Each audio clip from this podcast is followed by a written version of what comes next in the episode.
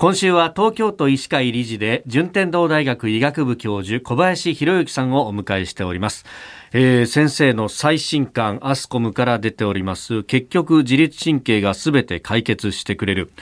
簡単にこう整える方法っていうのは何かありますか？そうですね。今日までですね、はい、まあ、この1週間いろいろねお話しさせていただいて、はい、まあ、一つは呼吸が重要だっていうことはお話したと思うんです、はい、でもう一つですねやっぱり自律神経をコントロールするもので忘れてはならないのが腸内環境なんですね。腸内環境。はい。で腸内環境を整えると、腸っていうのは逆にあの副交感神経あの年齢とともに下がってくるあ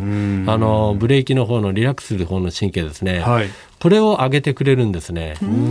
だからやっぱり腸内環境をあの強くするっていうのはすごく重要でそうすると腸と脳っていうのは連結してますから、脳腸相関って言ってですね。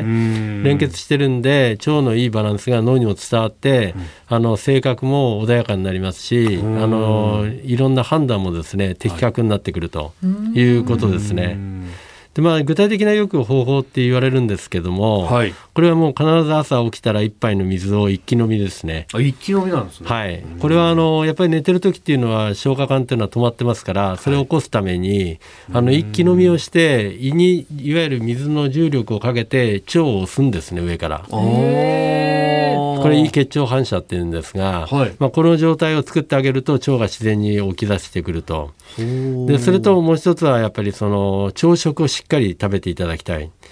で朝食をしっかり食べるときに、まあ、意識することが発酵食品と食物繊維ですね。まあ、これを取ることによって、はい、実はですね短鎖脂肪酸という物質ができてでこれがいわゆる免疫だとか老化とか疲労とかそういうものに関係してきてものすごくいい効果を出してくれる。だからまあそういうような食事をとっていただきたいと、まあ、よくあの朝味噌汁を飲まれる方が多いんですが、はい、味噌汁っていうのは発酵食品と食物繊維がね両方入ってるんでまあおすすめであることは確かですね。何かあの生活スタイルとしてやるといいことってありますか？あの生活スタイルはですねもうよく皆さんに言うのは、はい、食事と呼吸と睡眠、うんもうあともう一つはまあメンタル面ですね、まあ、こういうことなんですけどもまずやっぱり重要なのは早寝早起きですね、これなぜかっていうとあの睡眠時間を取るっていうこともそうなんですけども、はい、一日に余裕を持つってことですね。余裕を持ってくると呼吸っていうのは安定します。だからあのそういう意味であの早寝早起きをする。それから朝日を浴びるっていうことですねでこれはあの我々の体の中には時計遺伝子っていうですね時計が入ってて、はい、それが体の体内時計としてコントロールされてる。でそれが朝起きた時に朝日を浴びて目に入れないとですね、はい、なかなかその時計が動いてくれないんですね。だから朝食とこの朝日を浴びるっていうことでこの時計が動いてくれるんで初めて朝になるんで、まあ、ぜひそれをやっていただきたいということですね。であともう一つやっぱりどうしてもあの運動量が減ってきますから、はい、できればですねエスカレーターとかそういうのは使わないで階段を使っていただくとか、まあ、それからあの家にいらっしゃる方は1時間近くでもいいんで、まあ、できない人は30分でもいいんで。あの食事の後にですね、ええ、あのウォーキングをしていただきたいと思います。あともう一つやっぱりあの呼吸ですね。よく長い呼吸法って言うんですけども、うん。うん、1対2の呼吸とも言って鼻から3秒吸って、はい、口から6秒吐くと。これをあの意識しないとできないんですね。だから寝る前の3分間とか、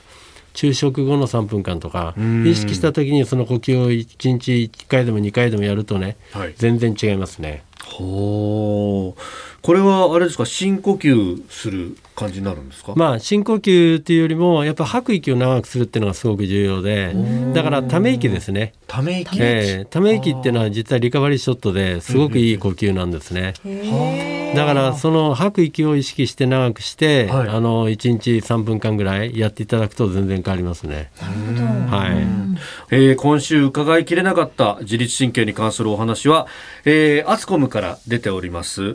結局自律神経がすべて解決してくれる、えー、こちらに載っておりますんでぜひ一度手に取ってみてください、えー、順天堂大学医学部教授小林博之さんでした。先生一週間どうもありがとうございました、はい、ありがとうございました